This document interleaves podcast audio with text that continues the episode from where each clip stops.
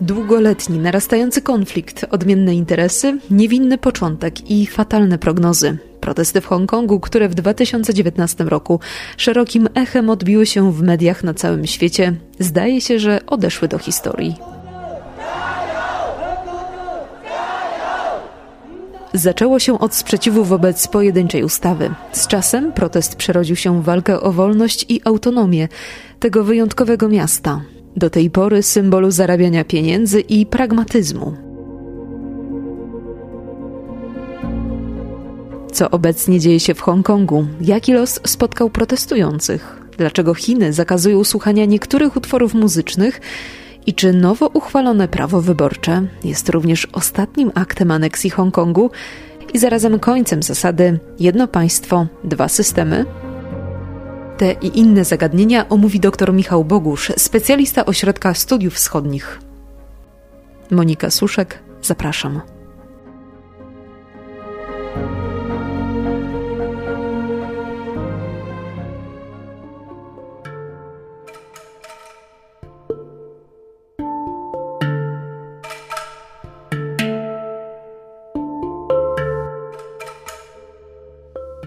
30 czerwca 1997 roku o świcie zgodnie z tradycją flaga brytyjskiego Hongkongu wciągana jest na maszt przed rezydencją gubernatora.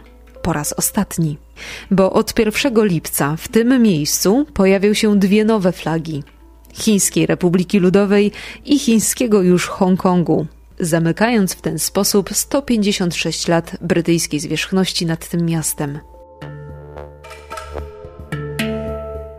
24 lata temu ceremonia przekazania Hongkongu była szeroko omawiana w mediach. Good evening. The handover is done. The ceremonies and celebrations over. A century and a half of British rule in Hong Kong is simply history tonight. China is in charge now. Przemawiając po raz ostatni, Chris Patten, ostatni gubernator brytyjskiego Hongkongu, wyraził swoją wiarę w ludzi tego dynamicznego terytorium. Now, Hong Kong people Teraz mieszkańcy Hongkongu będą rządzić Hongkongiem, który jest obietnicą i przeznaczeniem niezachwianej demokracji. Stronę królewską reprezentował książę Wali Karol, mówiąc, że Wielka Brytania nie porzuci Hongkongu.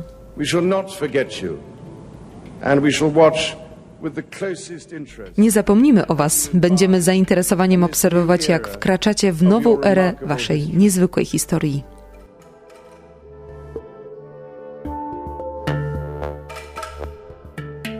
Od 1997 roku Hongkong rządzi się sam, choć z błogosławieństwem Pekinu.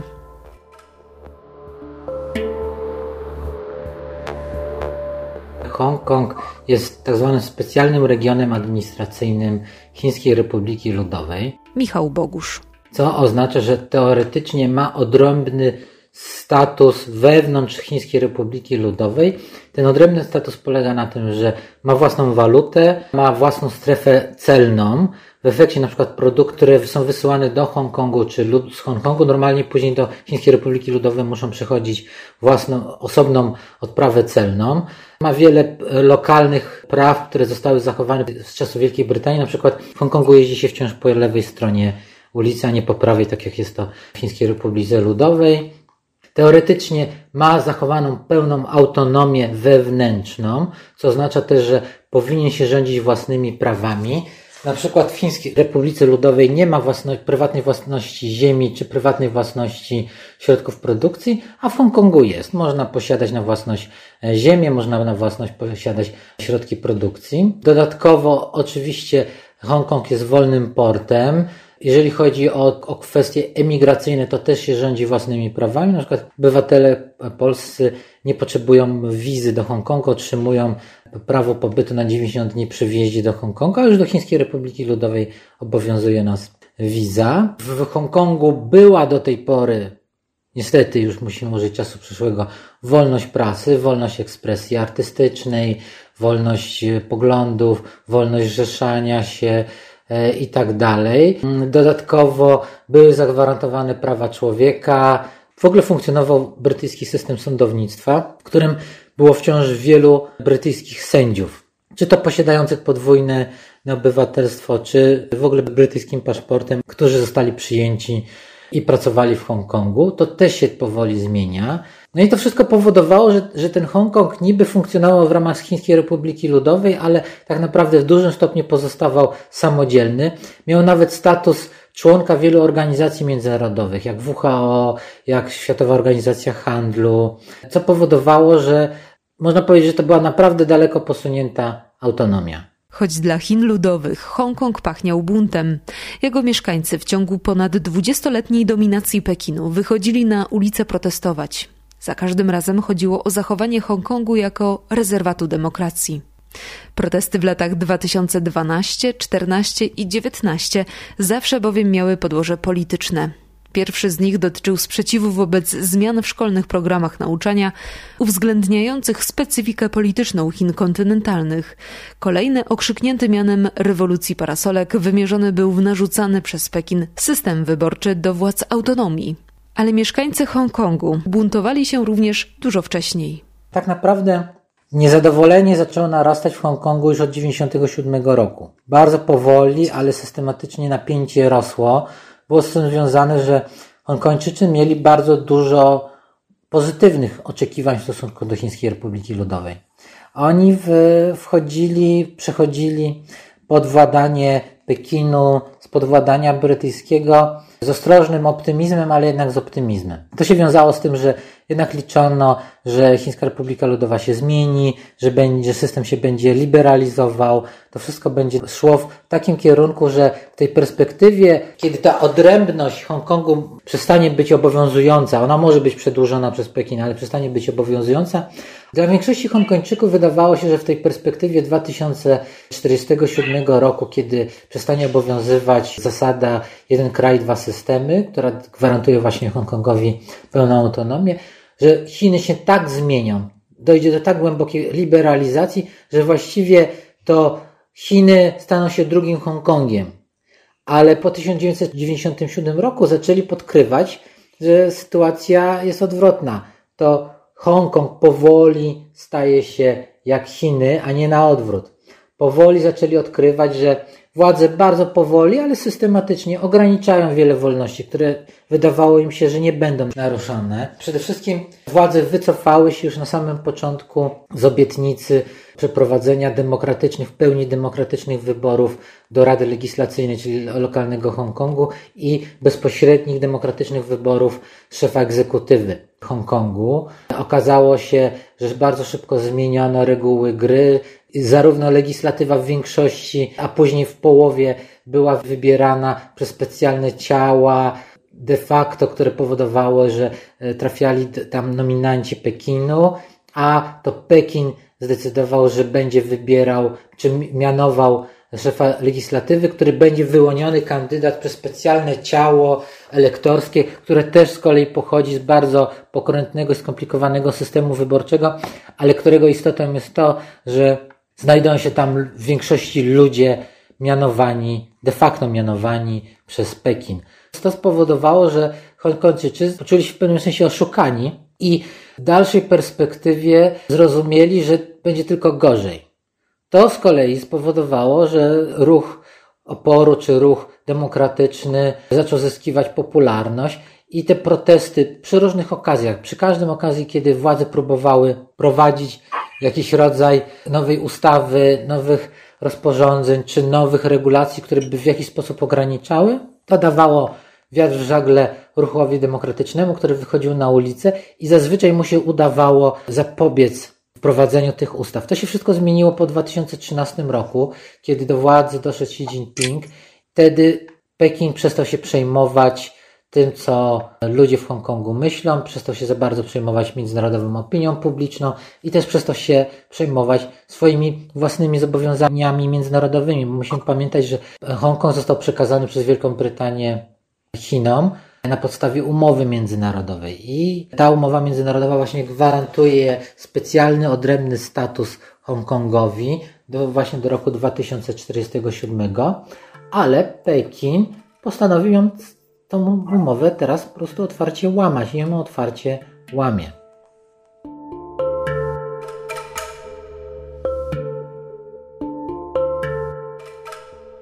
Jest kilka rzeczy, o których może nie każdy wie o Chińskiej Republice Ludowej, w której wojsko szkoli 10 tysięcy gołębi, aby zapewnić niezbędną łączność wojskową na wypadek awarii krajowych systemów komunikacyjnych.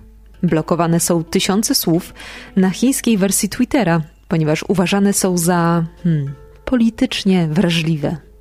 A wśród nich świeca, ropucha, 4 czerwca, czołg czy kubuś puchatek. I wreszcie Chiny mają system sądowy, w którym wskaźnik skazań wynosi około 99,9%. I to właśnie ten ostatni fakt doprowadził do największych protestów we współczesnych dziejach Hongkongu.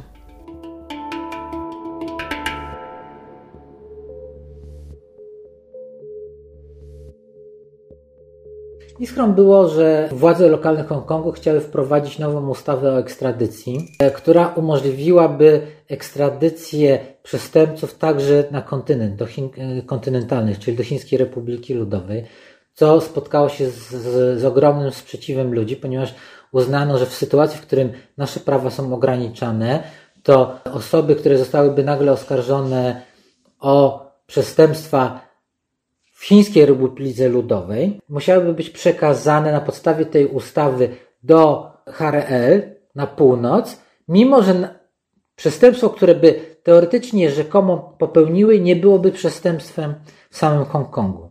Bo na przykład w Chińskiej Republice Ludowej jest taki przepis kodeksu karnego za wszczynanie niepokojów i rozsiewanie plotek.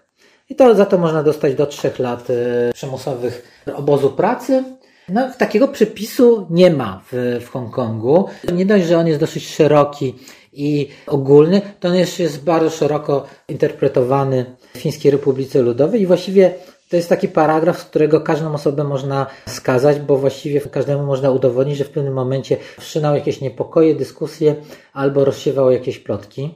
Bo to mówimy zarówno o aktywności internetowej, publicznej, jak i prywatnej. Wystarczy komuś coś powiedzieć, nagle się okaże, że rozpowszechnia się nieprawdziwe informacje. To spowodowało, że Hongkończycy zaczęli protestować. W odpowiedzi na to Pekin i władze próbowały przeforsować ustawę o bezpieczeństwie narodowym przez Radę Legislacyjną, lokalny parlament. To się nie udało, ponieważ demokraci mieli blokujący blok, ponieważ system wyborczy w Hongkongu jest skomplikowany, ale poprzez to też głosowanie w Radzie Legislacyjnej, żeby jakaś ustawa mogła przejść, musi zdobyć większość głosów członków parlamentów, tu i też większość głosów członków wybranych w wyborach bezpośrednich, a tylko połowa była wybierana z wyborów bezpośrednich, ale demokraci w momencie, w którym byli w stanie zdobyć więcej niż jedną czwartą głosów pochodzących z bezpośrednich wyborów, mogli blokować ustawy, no bo Wtedy taka ustawa zdobywała większość członków Rady Legislacyjnej, ale nie zdobywała większości tej części Rady Legislacyjnej, która została wybrana z bezpośrednich wyborów. To spowodowało, że Pekin musiał implementować to prawo bezpośrednio, czyli to parlament w Pekinie ustanowił ustawę, którą jakby wstrzyknął w system prawny Hongkongu, jakby narzucając ją z góry, z zewnątrz. No i ona teraz działa i na podstawie tej ustawy jest systematycznie niszczone społeczeństwo obywatelskie w Hongkongu, związki zawodowe, wszelkiego rodzaju niezależne organizacje. Demokraci są po kolei aresztowani i oskarżani właśnie o złamanie ustawy o bezpieczeństwie narodowym. Te procesy trwają. Mamy na razie pierwszy wyrok związany z funkcjonowaniem tej ustawy o bezpieczeństwie narodowym. Wygląda na to, że połączenie ustawy, represji plus obostrzeń covidowych, które są wykorzystywane do zapobiegania protestom, spowoduje, że błąd w Hongkongu zostanie stłumiony. Czerwiec 2019 roku. To dźwięk z jednej ze stacji metra w Hongkongu. Na stacji setki mieszkańców i nagle rozbrzmiewają słowa. Nie ma ekstradycji do Chin. Kulminacją protestów była dwumilionowa manifestacja 9 czerwca 2019 roku jako wyraz dezaprobaty dla działań prochińskiej administracji i próby przyjęcia prawa o ekstradycji.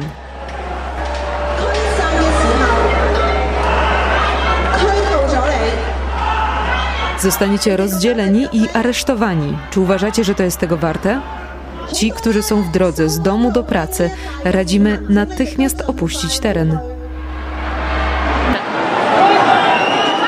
To było do przewidzenia, że on będzie bardzo duży. Hongkończycy są zmęczeni Chinami, rozczarowani Chinami i boją się coraz bardziej tych Chin, tych Chin, które się przecież zmieniają coraz bardziej w negatywnym kierunku. To powoduje, że chcieli zawalczyć, chcieli utrzymać swój specjalny status, swoje wolności i to był, uznali w swojej masie zbiorowej mądrości w pewnym sensie, że to jest ich ostatnia szansa. Że pamiętaj, że Hongkong ma 7,5 miliona powiedzmy mieszkańców, z tego to jest milion, to są przybysze z, z kontynentu, już po 1997 roku, to oznacza, że jak wyszło 2 miliony ludzi na ulicę, to praktycznie co trzeci Hongkończyk, rodowity Hongkończyk wyszedł na ulicę w proteście. Situation keeps worsening every day. Z dnia na dzień jest coraz gorzej. Nie możemy tego dłużej znosić. Tylko pełna demokracja uchowa nas przed niebezpieczeństwem tyranii chińskiego rządu. Colonial government of China. Dziś jesteśmy tu, by powstrzymać układ między policją i zorganizowanymi gangami, którzy niszczą Hongkong.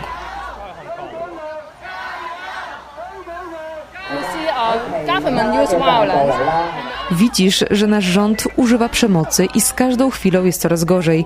Jako społeczeństwo powinniśmy wyrazić nasze stanowisko. To nasza odpowiedzialność.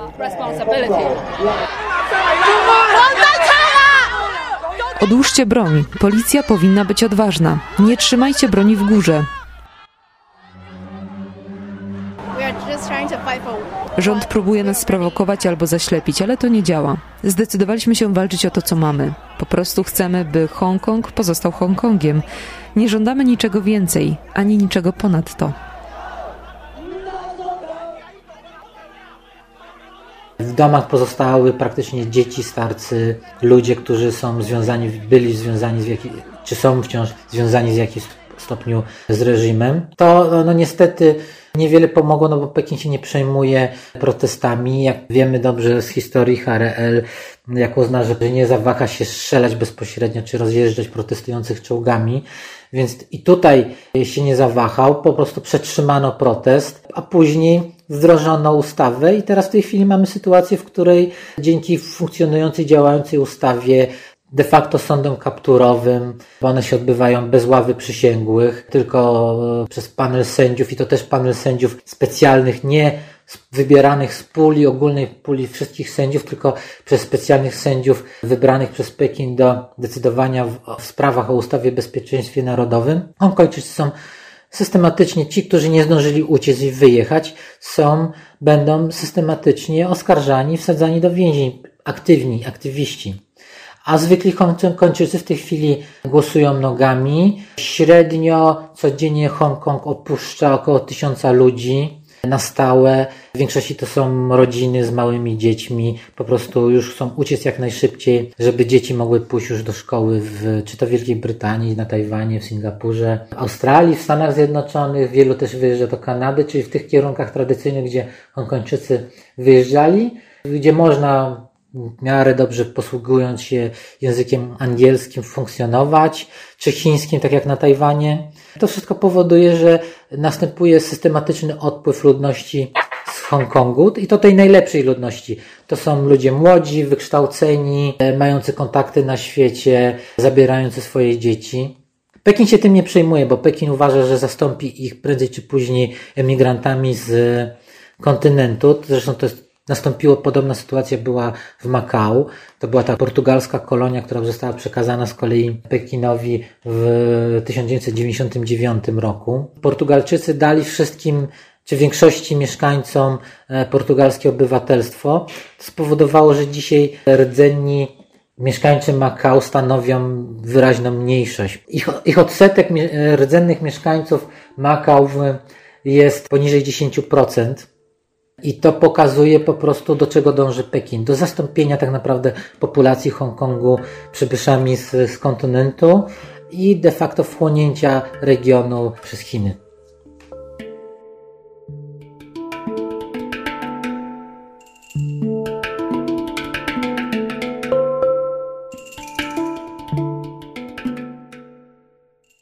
Ustawach zasadniczych dla Hongkongu i Makao, uchwalonych przez ogólnochińskie Zgromadzenie Przedstawicieli Ludowych, obu byłym koloniom zagwarantowano utrzymanie przez pół wieku dotychczasowej autonomii z wyjątkiem polityki zagranicznej oraz obrony.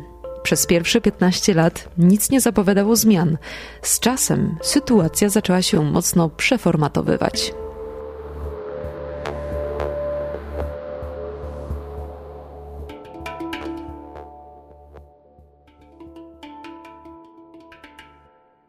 To jest generalnie głęboka zmiana w myśleniu partii komunistycznej czy elit rządzących Chińską Republiką Ludową, które zdecydowały, w pewnym momencie zrozumiały, że e, polityka półotwartych drzwi, bo tak, tak naprawdę oni prowadzili od końca lat 70. politykę półotwartych drzwi, nie da się dłużej utrzymywać. Te drzwi trzeba albo otworzyć na oścież i dążyć do większej integracji Chin ze światem, większego współzależnienia Chin ze światem, wzięcia większej odpowiedzialności za istniejący porządek międzynarodowy, ale to grozi y, utratą władzy przez partię komunistyczną, to wymusi prędzej czy później większą liberalizację reżimu, a to oznacza, że oni poczuli się zagrożeni. Albo druga alternatywa, te drzwi, które były do tej pory półotwarte, trzeba zamknąć. No i wydaje się, że po roku 2008, jeszcze przed dojściem do władzy Xi Jinpinga, ale po wyniku kryzysu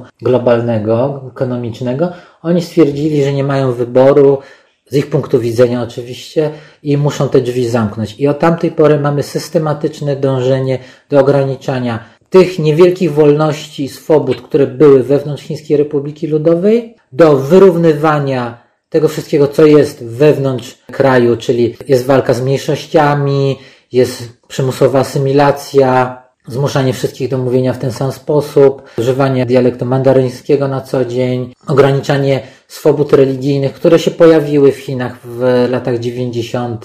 i tak dalej, i tak dalej. Siłą rzeczy ten Hongkong ze swoją szeroką autonomią nie pasował do tego układu, nie pasował do kierunku, w którym szła Chińska Republika Ludowa i podjęto decyzję, że trzeba tą autonomię zlikwidować. I tak naprawdę moim zdaniem protesty, które wybuchły w 2019 roku tylko opóźniły ten proces. One zmusiły Pekin do zmiany strategii i ta zmiana strategii zajęła Pekinowi około roku.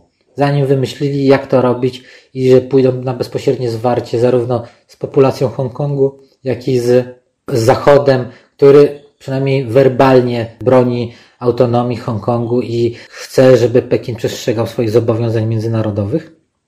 A to wszystko zajęło im około, około roku, ale czy byłyby protesty, czy by ich nie było, moim zdaniem efekt byłby taki sam. Pekin tak czy siak dążył do tego, żeby zlikwidować autonomię Hongkongu.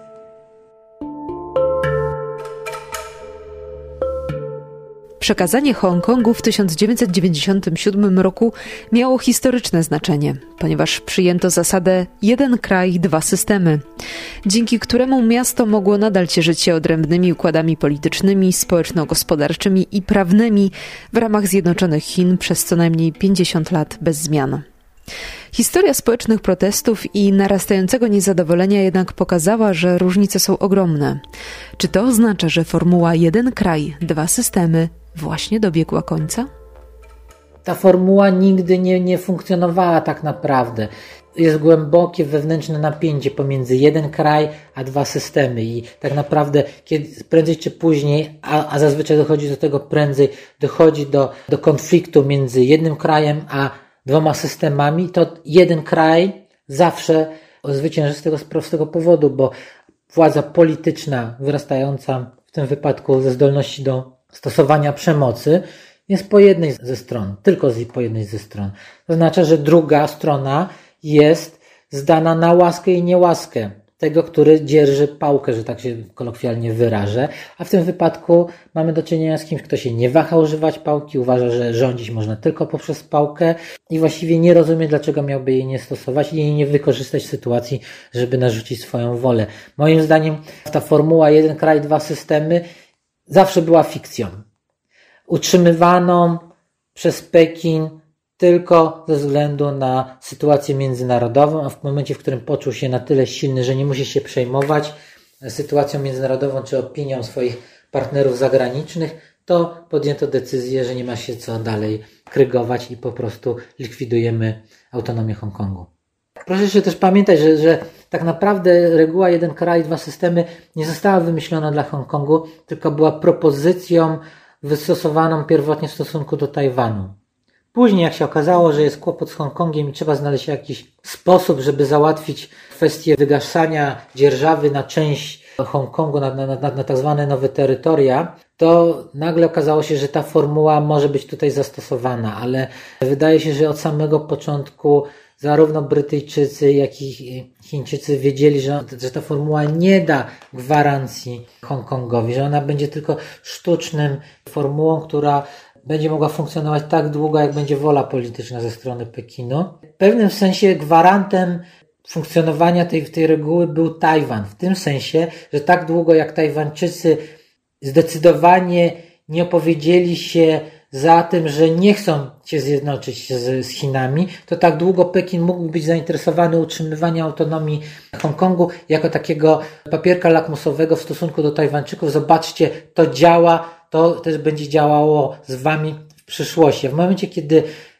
przemiany społeczne, kulturowe, cywilizacyjne na Tajwanie poszły w tym kierunku, że Tajwan nie jest już gotowy, nie jest w żaden sposób społeczeństwo tajwańskie w swojej masie, poza może jakimiś drobnymi, mniejszymi grupami, nie jest w ogóle zainteresowane przyszłości zjednoczeniem z Chinami, to powoduje, że Pekin stracił motywację do utrzymywania autonomii Hongkongu jako takiego obrazka dla, dla Tajwańczyków. Pekin wie, że jedyną formą zjednoczenia z Tajwanem, czy przyłączenia Tajwanu do Chin jest przemoc, czyli inwazja albo zastraszenie Tajwanu, ale na pewno Tajwańczycy z własnej woli na podstawie zasady jeden kraj, dwa systemy nie będą chcieli się przyłączyć do Chińskiej Republiki Ludowej, a to oznacza, że nie ma dalej sensu utrzymywać też Hongkongu. Symbolem społecznego poruszenia z 2019 roku stała się również muzyka.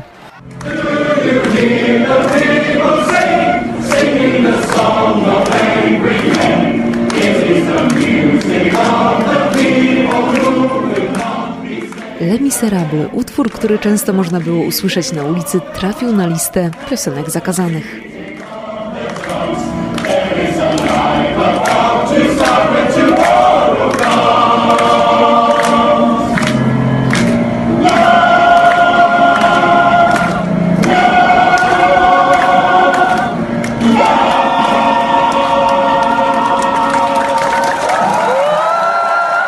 Piosenka z musicalu The Miserable, Nędznicy, pod tytułem Czy słyszysz śpiewający lud, wykonywana po kantońsku, w sytuacji, kiedy mamy protest y, na ulicach, no to samo skojarzenie z buntem, z rewolucją, to sam tytuł, Czy słyszysz śpiewający lud, ma ogromny ładunek emocjonalny, polityczny, który powodował, że, że władze, władze po prostu chciały, dążyły do, do wyeliminowania tej piosenki z obiegu, przynajmniej tam, gdzie mogły, czyli z obiegu na przykład w Chińskiej Republice Ludowej. No bo w Hongkongu powiedzmy jeszcze nie są w stanie zablokować internetu i na nich Hongkończycy mogli sobie ją śpiewać. Były też oczywiście piosenki, protest songi związane bezpośrednio z tym, co się dzieje w Hongkongu. Powstał też nieoficjalny hymn Hongkongu, hymn protestu, chwała Hongkongowi, który był wykonywany e, publicznie w różnego rodzaju miejscach.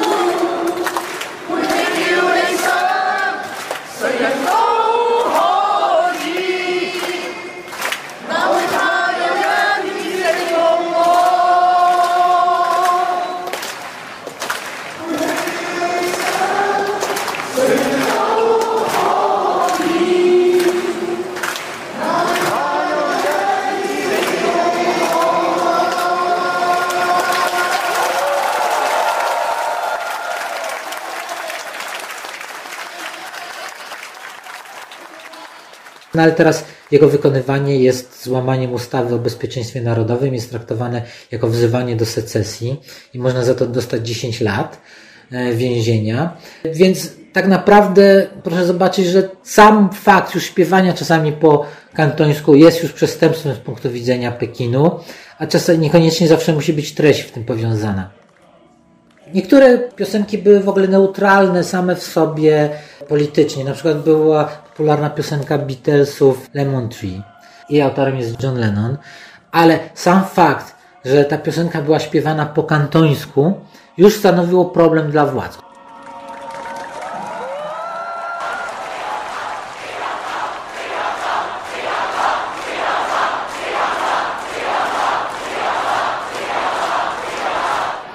Obecnie Chiny zapowiedziały wprowadzenie zakazu śpiewania niektórych piosenek w miejscach karaoke. Chodzi o utwory, które zawierają, tu cudzysłów, nielegalne treści. Choć jak na razie Ministerstwo Kultury i Turystyki Chin w opublikowanej notce nie wyjaśniło, w jaki sposób piosenka może zagrozić bezpieczeństwu narodowemu, ani nie ujawniło zawartości swojej czarnej listy.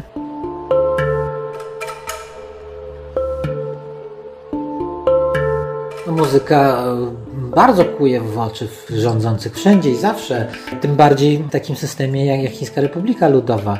Partia komunistyczna kontroluje, chce kontrolować pełen przekaz. Przekaz medialny, informacyjny, ale także kulturowy. Chce kształtować odpowiednie postawy i uważa, że jednym z elementów kształtowania odpowiednich postaw życiowych, społecznych jest muzyka, jest sztuka. A to oznacza, że też chce kontrolować utwory popularnej muzyki. Tutaj też dochodzi coś innego, element, y, jeżeli chodzi o, o Hongkong. Hongkończycy śpiewają po kantońsku, w swoim własnym języku. Co prawda niektórzy utwierdzą, że kantoński to jest tylko dialekt języka chińskiego, ale tak naprawdę jest osobny język, który ma nie tylko inną wymowę, ale także strukturę, formy gramatyczne, wyrażenia własne i tak dalej, co powoduje, że jest kompletnie niezrozumiały dla, dla osób, które go nie znają. Tylko osoba znająca tylko mandaryński będzie miała ogromne trudności ze zrozumieniem kantońskiego, ale język kantoński, a zwłaszcza jego propagowanie poprzez muzykę, jest bardzo ważnym elementem tożsamości hongkońskiej, Hongkończyków. Jednym z kierunków uderzenia Pekinu jest właśnie język. Prawdopodobnie prędzej czy później zostanie wprowadzony jako język wykładowy w szkołach język mandaryński a nie, i zastąpi kantoński, ale muzyka jest tym, co propaguje i też propaguje język kantoński nie tylko w samym Hongkongu, ale także w regionie Kantonu, prowincji Guangzhou. Przecież proszę pamiętać, że także spora część prowincji Guangzhou też mówi w języku kantońskim na co dzień. W efekcie władze się boją, że język kantoński podtrzymuje nie tylko tożsamość hongkońską, ale też podtrzymuje taką odrębną tożsamość kantończyków w prowincji Guangdong. To wszystko powoduje, że władze też chcą cenzurować muzykę, chcą też cenzurować muzykę popularną, piosenki, a jeszcze dodatkowo jak te piosenki mają wywrotowe treści, no to już tym bardziej.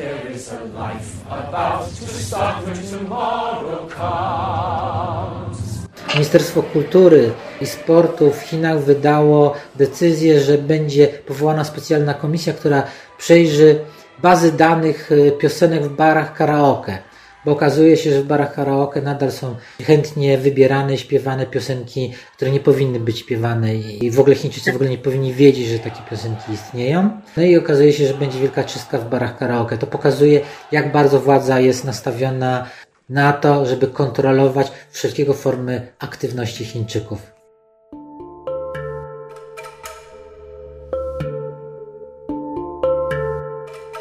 Hongkong niezaprzeczalnie kojarzy nam się z miejscem światowego biznesu i inwestorów. Miasto do niedawna pełniło rolę pomostu między globalną gospodarką a rozwijającymi się Chinami. Ale czy społeczne protesty i rządowe uciszanie zbuntowanego Hongkongu nie zepsuło reputacji miasta jako stabilnego biznesowego miejsca, szczególnie dla europejskich inwestorów?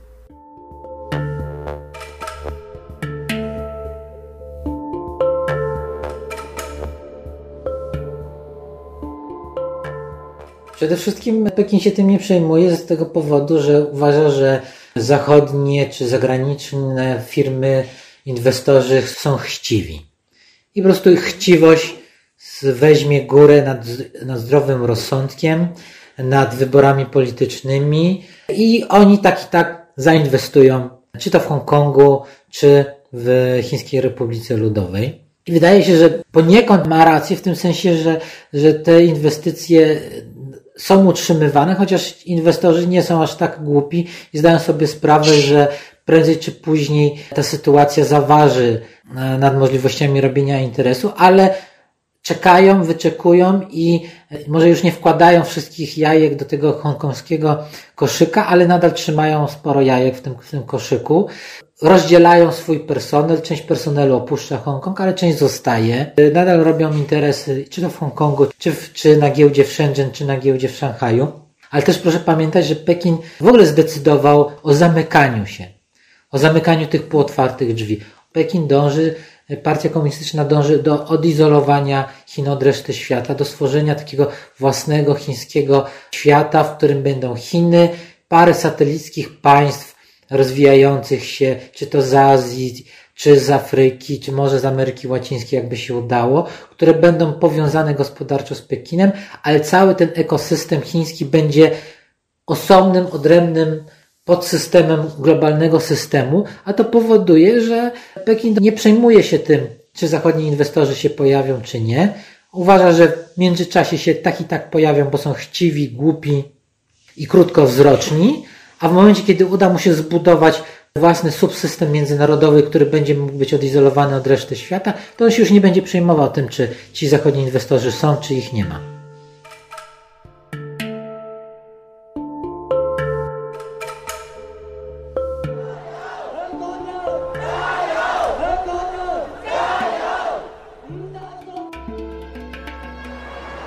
Dwa lata po olbrzymim proteście Chiny rozliczają się z aktywistami, zarówno pojedynczymi osobami, jak i całym ruchem demokratycznym. Kontrowersyjny projekt ekstradycji został początkowo wycofany, ale w 2020 roku, gdy w związku z pandemią COVID-19 protesty wygasły, Pekin narzucił Hongkongowi jeszcze surowsze przepisy bezpieczeństwa państwowego, podobne do tych, jakie na kontynencie używane są do zwalczania dysydentów. Jakie będą perspektywy dla Hongkongu? I czy w mieszkańcach odezwie się jeszcze taki zryw, który śledziliśmy przed pandemią.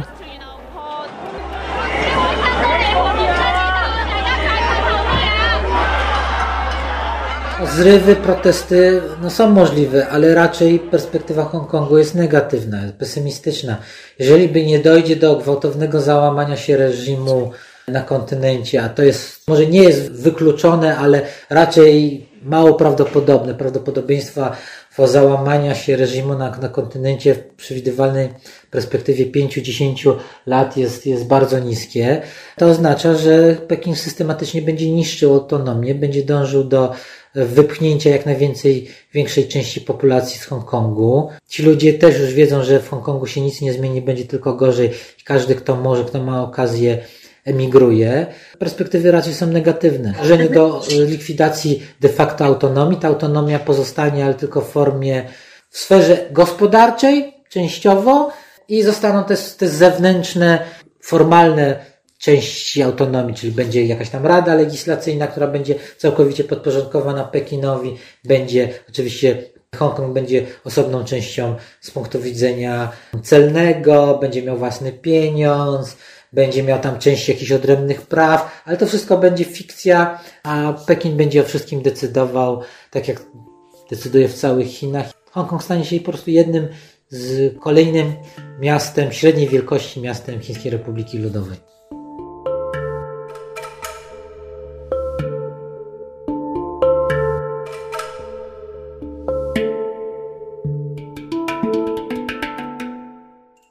Więcej informacji na temat Hongkongu, Chin kontynentalnych oraz całego regionu mogą Państwo przeczytać również w raportach i komentarzach analityków OSW. A kto lubi słuchać, to zachęcam do słuchania podcastów oraz filmów Ośrodka Studiów Wschodnich.